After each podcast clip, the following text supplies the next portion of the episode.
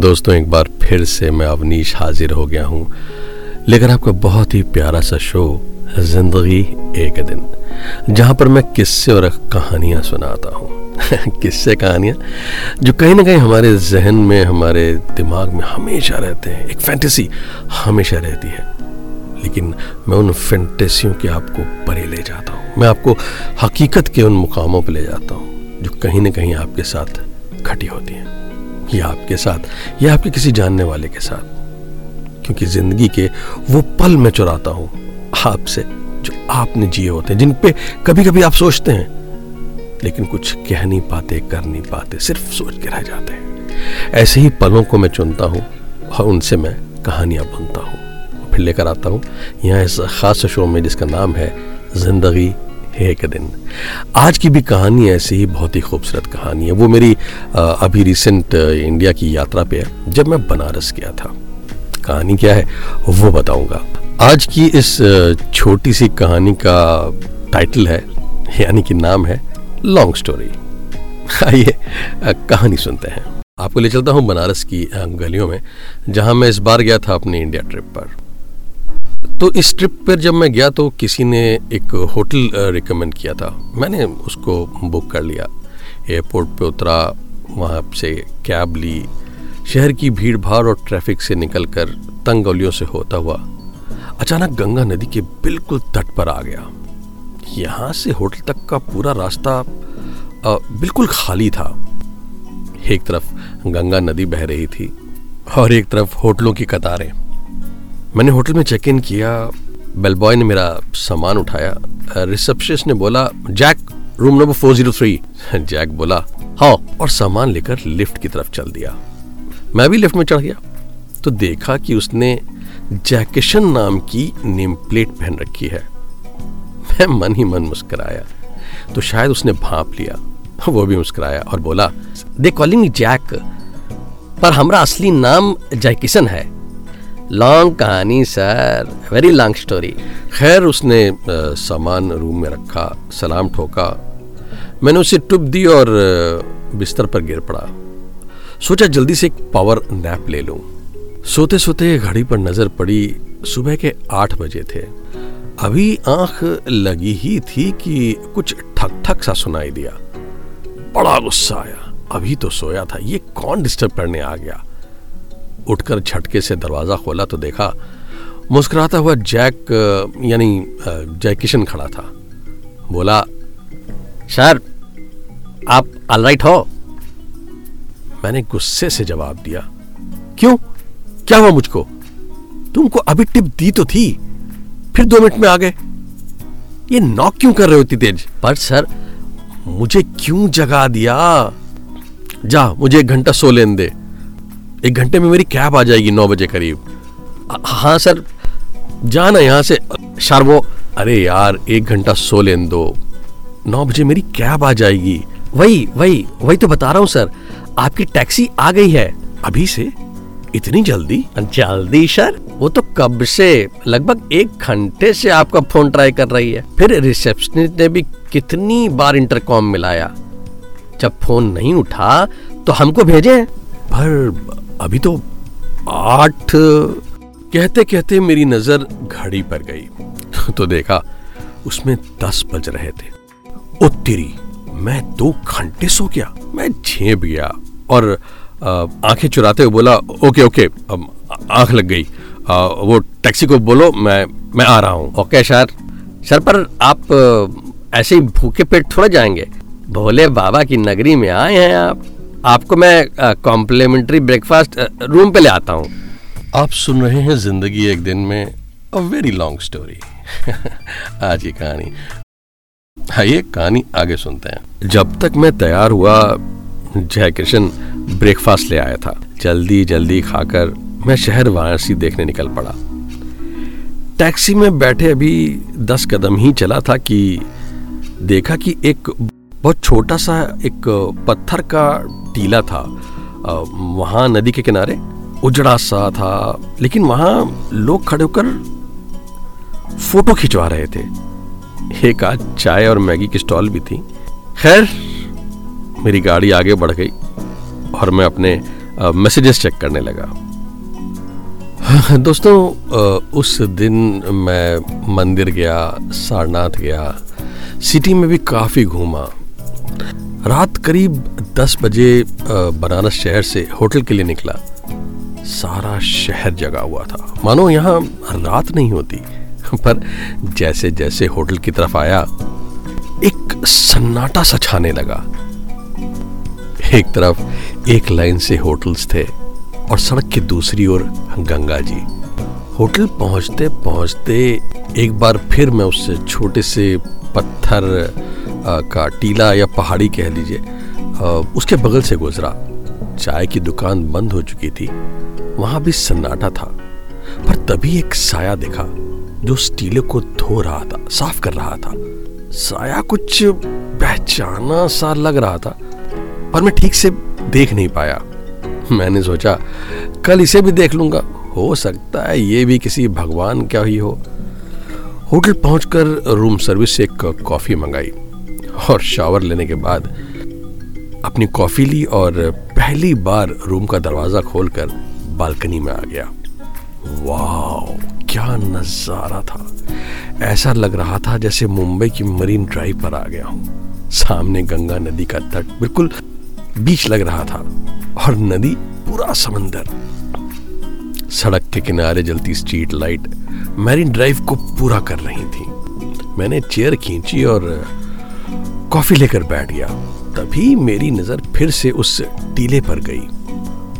वो होटल के काफ़ी नज़दीक था। थोड़ा ध्यान से देखा तो एक साया टीले के सबसे ऊपर दोनों हाथ फैलाए खड़ा था। उस साय की कद काठी बड़ी पहचानी सी थी, पर दूर से कुछ समझ नहीं आ रहा था। कौन है? मैंने कॉफ़ी का अगला सिप लिया ही था कि वो साया नदी में कूद मैं घबरा के उठा और बालकनी की रेलिंग पर आ गया कि ये अचानक क्या हुआ? मैं ज़ोर से चिल्लाने वाला था कि तभी मुझे उस साया नदी में तैरता दिखाई दिया। तब मेरी जान में जान आई और मैं सोने चल दिया। कल बनारस में आखिरी दिन था। परसों सुबह की फ़्लाइट थी सोते सोते भी वो टीला, वो साया, उसका नदी में कूदना सब नज़र के सामने घूम गया। उत्सुकता बहुत बढ़ गई थी, पर नींद शायद ज़्यादा ज़ोर से आ रही थी, और मैं सो गया। आप सुन रहे ज़िंदगी एक दिन, कहानी चल रही है अ वेरी लॉन्ग स्टोरी अब मेरे जहन में, मेरे दिमाग में सोते सोते भी वो लड़का उसकी परछाई और उसकी कूद सुनाई दे रही थी। कहानी में आगे क्या हुआ? चलिए। आगे सुनते हैं। अगले दिन सुबह जल्दी उठा। आज कई सारे व्यूवर्स के यहाँ जाना था। यहाँ अपने बुटीक के लिए फैब्रिक और साड़ीज लेनी थी। मैंने तैयार होते होते लाइट ब्रेकफास्ट ऑर्डर कर दिया। और उसे खा के लिफ्ट से लॉबी के लिए बटन दबा दिया। जैसे ही लिफ्ट से मैं उतरने लगा जयकिशन किसी का सामान लेकर चढ़ने लगा। मैंने जयकिशन से अभी पूछा ही था कि, जयकिशन, वो वो जो टीला है कल कोई उससे कूद गया था? वो क्या है? अभी मैं पूछ ही रहा था कि मेरे फ़ोन की बेल बजने लगी। जयकिशन बोला, सर, लॉन्ग स्टोरी। उसके चेहरे पर एक अलग सी चमक आ गई थी। पर मैं जल्दी में था। फ़ोन को रिसीव करके मैं बोला चलो शाम को शाम को सुनता हूँ पूरी स्टोरी। अभी मैं जल्दी में हूँ। उसका चमकता चेहरा एक सेकंड के लिए उदास हो गया, लेकिन फिर वो मुस्करा कर बोला हैव अ गुड दिन sir have a good day फिर मैं जब कैब में बैठा तो उस टीले के बगल से निकला। सोचा रुकूं, पर काफ़ी काम था तो आगे चला गया। व्यूवर्स के यहाँ, बाकी शोरूम्स पे शॉपिंग करते करते रात हो गई। मैं काफ़ी थक गया था। सोचा कि होटल पहुँचते ही सो जाऊँगा। सुबह फ़्लाइट जो पकड़नी थी। अभी मेन रोड से अपने होटल की तरफ़ मुड़कर मैं बनारस की मरीन ड्राइव का मज़ा ले ही रहा था कि दूर से वो टीला एक बार फिर से दिखाई दिया। उत्सुकता एक बार फिर ज़ोर मारने लगी। मैंने ड्राइवर को गाड़ी स्लो करने को बोला, पर टीले के आसपास बिल्कुल सन्नाटा था। मैंने रुकना सेफ़ नहीं समझा और मन ही मन सोचा कि सुबह चलते चलते पाँच मिनट रुक कर देख लूँगा। पर जैसे ही गाड़ी आगे बढ़ी तो मेरी नज़र उस टीले पर गई। उस पर लिखा था फार यू गुलाबो। अब तो क्यूरियोसिटी के छोटे छोटे कीड़े रेस के घोड़ों की तरह दौड़ रहे थे। होटल पहुंचकर मैं भी लिफ्ट में एंटर कर ही रहा था कि मेरे कान में आवाज़ आई sir floor three. Oh thank you. आपकी नाइट ड्यूटी है? नाना सर। आप लोग लास्ट गेस्ट हो। इसके बाद हमारा ऑफ़ होगा। सुबह मिलूँगा तभी गेस्ट की आवाज़ आई। जैक पर आपकी नेम प्लेट पे तो जैकेशन लिखा है। Yes sir long story they call me Jack ये सुनते ही मुझसे रहा नहीं गया। मैं दौड़कर उनकी लिफ्ट रोक ली। अंदर जगह बिल्कुल नहीं थी। मैंने कपिल को सॉरी बोला और जैकिशन को कहा जैकिशन क्या तुम आ, मेरे रूम में आ सकते हो? एक छोटा सा आ, काम है। वो बोला सर मेरा ऑफ़ हो गया है पर आ, मैं इनको छोड़कर आता हूँ। मैंने उनकी लिफ्ट छोड़ी और अपने रूम में आ गया।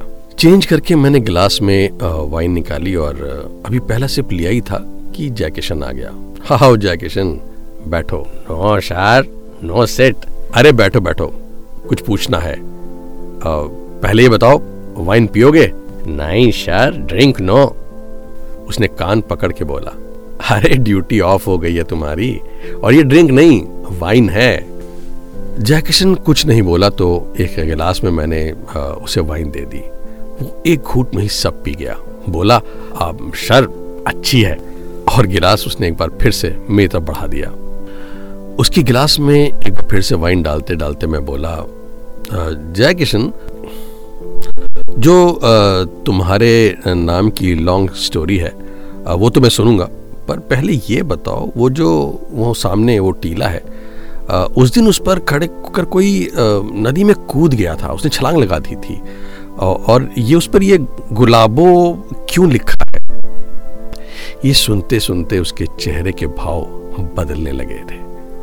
वो फिर बोला वेरी लॉन्ग स्टोरी सर कहते कहते फिर वो वाइन खटक गया एक सांस में और गिलास मेरी तरफ़ बढ़ा दी और बोला आप सुनोगे स्टोरी सर मैं वाइन डालते डालते फिर बोला वो कौन था जो नदी में कूद गया और फिर फिर नहीं दिखाई दिया? क्या, क्या तुम जानते हो?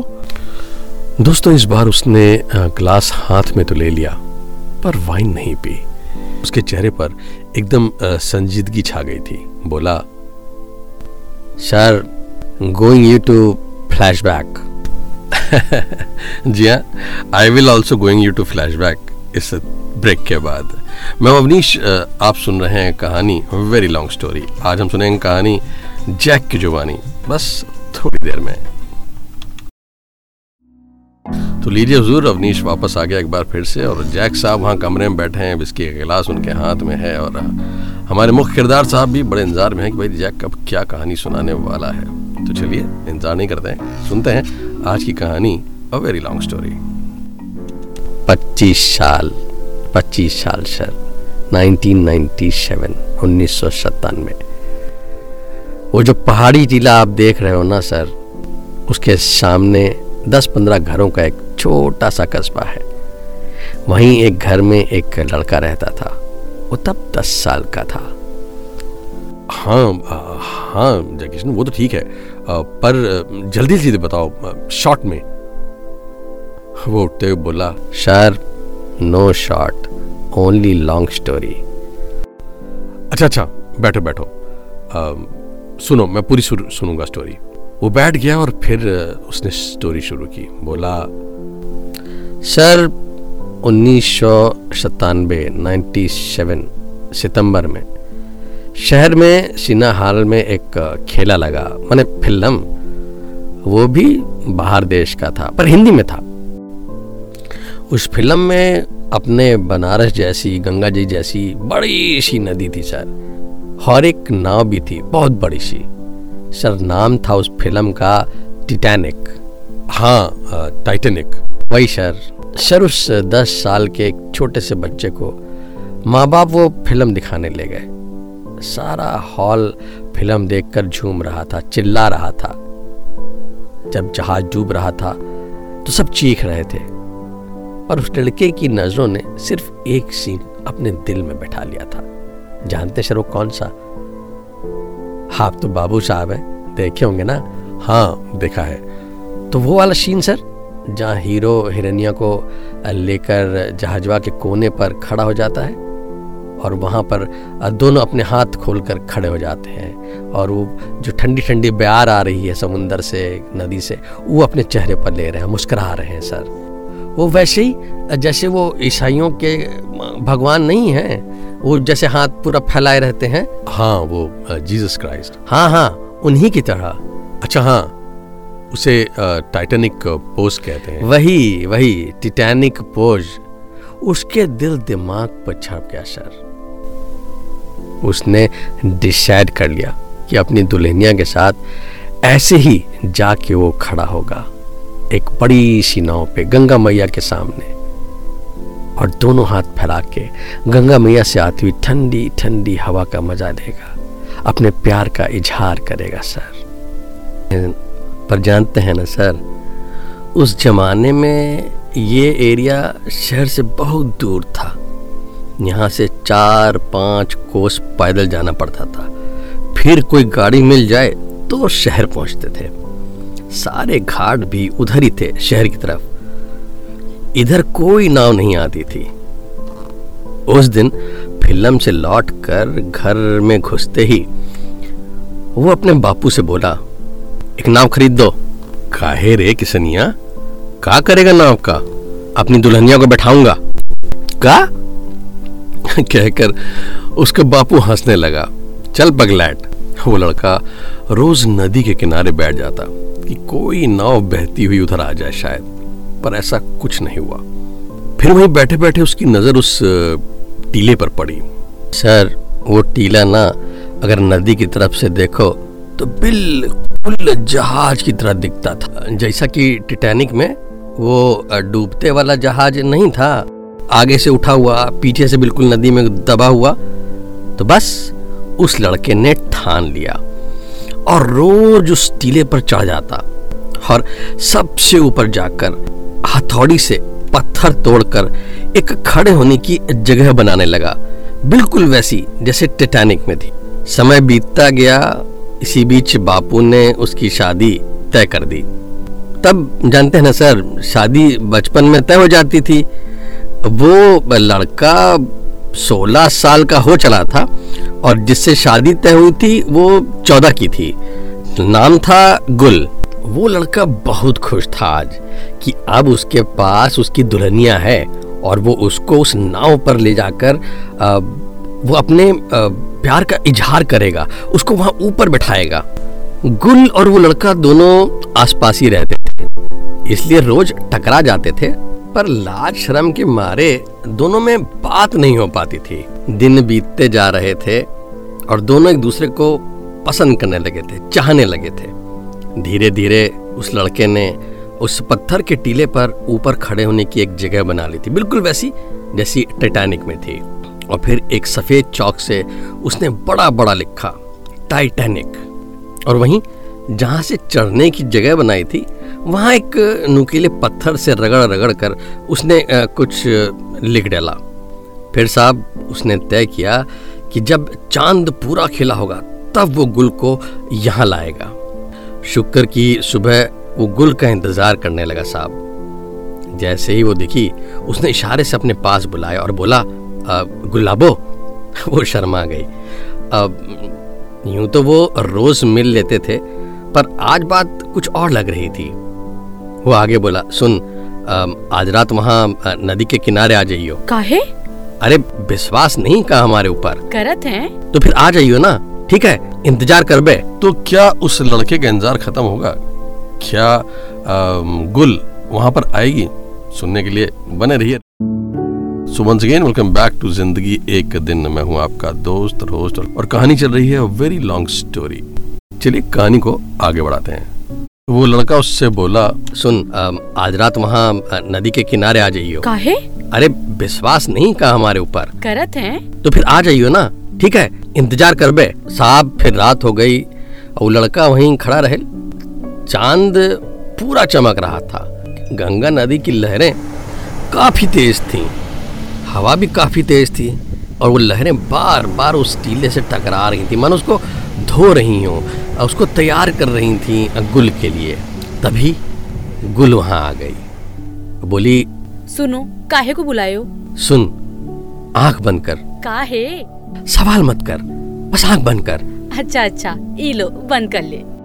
उस लड़के ने उसका हाथ पकड़ा और नदी की तरफ़ ले गया और उस टीले की तरफ़ मुँह करके बोला सुन अब आँख खोल। गुल ने अपनी आँख खोली तो देखा उसके सामने पानी का एक जहाज़ यानी बड़ी सी नाव खड़ी थी। उस पर लिखा था टाइटैनिक। ये देखते ही गुल की खुशी का ठिकाना नहीं रहा। दैया ये तो ये तो उस फ़िल्म की तरह है वो जहाज़ टाइटैनिक। और क्या?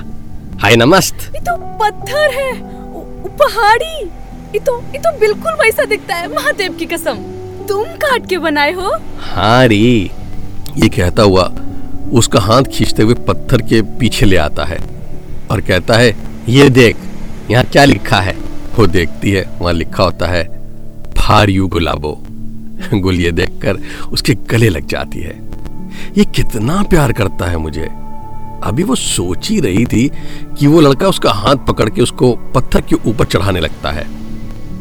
उसने उस पत्थर में छोटी छोटी सीढ़ियाँ बना रखी थी। धीरे धीरे दोनों बिल्कुल पत्थर के ऊपर पहुँच जाते हैं। वो लड़का गुल को कस के पकड़े हुए था। गंगा की लहरें पत्थर से बार बार टकरा कर उनका स्वागत कर रही थी, मानो। गुल ऊपर पहुंचकर वहाँ से गंगा जी का नज़ारा देखकर मंत्र मुग्ध हो जाती है। सामने विशाल गंगा नदी, उसकी वो तेज से लहरें जो उसके पैर को बार बार छूकर जा रही थी, और आकाश में पूरा चाँद। गुल को आज बहुत अच्छा लग रहा था। उसने ऐसा कुछ सोचा ही नहीं था कभी और वो आज अपने आप को उस टाइटेनिक की हीरोइन से कम नहीं समझ रही थी। वो उस लड़के से बोली ये ये सब मेरे लिए? इतने सालों से घर से सबसे छिप के तुम सिर्फ़ मेरे लिए मेरे लिए जहाज़ बनाए हो? छोटा टाइटैनिक इतना प्यार करते हो मुझसे? हम्म इससे भी कहीं ज़्यादा गुलाबो। कहते कहते दोनों फिर नदी को आती जाती लहरों को और चाँद को देखने लगते हैं। और दोनों चेहरे पर पड़ती ठंडी ठंडी हवाओं में कहीं खो जाते हैं। गुल उस लड़के के आगे खड़ी होती है। दोनों वहाँ साक्षात उस दृश्य में और फ़िल्म के दृश्य की तरह बिल्कुल सब कुछ भूल जाते हैं कि वो कहाँ हैं। उनको लगता है कि वो टाइटैनिक के उस जहाज़ पर खड़े हैं। इसी सुध में पहले गुल अपनी बाहें फैलाती है और फिर वो लड़का अपनी बाहें खोल देता है। दोनों बिल्कुल टाइटैनिक पोज में खड़े हो जाते हैं। और एक दूसरे के एहसास को महसूस करने लगते हैं। साहब तभी एक बहुत तेज लहर आती है और गुल के पैर पर झटके से लगती है। गुल, जो दोनों हाथ हवा में फैलाए खड़ी थी, अपना संतुलन खो देती है साहब। और लौटती लहर के साथ नदी में फिसल कर गिर जाती है। गुल के दूर होने के एहसास से वो लड़का भी अपनी आँखें खोलता है साहब और देखता है कि उसकी गुल, उसकी जान गुलाबो नदी में गिर गई है। नदी की लहरें उसको खींच के अपनी तरफ़ लिए जा रही हैं साहब। वो भी नदी में एकदम से छलांग लगा देता है साहब। अपनी गुलाबों को ढूँढने के लिए, बचाने के लिए वो बहुत ढूंढता है। पर वो उसे नहीं मिलती। वो चीखता है, चिल्लाता है बार बार नदी में छलांग लगाता है। अपनी गुलाबों को ढूँढने के लिए। पर वो नहीं मिलती साहब। सारा गाँव उसकी चीख चिल्लाहट सुन के आ जाता है। सब गुलाबों को ढूंढते हैं और उसका कहीं नामो निशान नहीं मिलता। साहब, उस दिन के बाद से वो लड़का रोज नदी में जाता। और अपनी गुलाबों को ढूंढता साहब, पर वो नहीं मिलती। मेरी गुलाबों मेरी गुलाबों मुझे आज भी नहीं मिली साहब। हर शुक्र को, हर शुक्र को उस टीले से छलांग लगाता हूँ। ढूंढता हूँ साहब, वो अभी तक नहीं मिली। पर साहब साहब, मैं ढूंढता रहूँगा। मुझे पता है वो मिलेगी। वो एक दिन गुलाबो ज़रूर मिलेगी। देखना आप। उसकी कहानी सुनकर दोस्तों, पता नहीं कब मेरी आँखों से भी आँसू निकलने लगे थे। मैं, मैंने उठकर उसे गले लगाया और चुप कराते हुए बोला, रो मत जैक, तुझे तेरी रोज मतलब गुलाबो ज़रूर मिलेगी। पता नहीं ये असली लव स्टोरियाँ इतनी पेनफुल क्यों होती हैं? दोस्तों, अगली बार जब आप बनारस जाएँ तो बाकी मंदिरों के साथ साथ प्रेम के इस मंदिर को भी एक बार ज़रूर देखिएगा। हो सकता है आपको वहाँ जैक मतलब अपना जैकेशन मिल जाए, अपनी रोज यानी गुलाबों के साथ। आपसे बोलने के लिए। वेरी लॉन्ग स्टोरी सर आप सुन रहे थे ज़िंदगी एक दिन में कहानी और वेरी लॉन्ग स्टोरी दीजिए अवनीश को इजाज़त, अपना ख्याल रखिएगा और मुझे दुआ में हमेशा शामिल रखिएगा।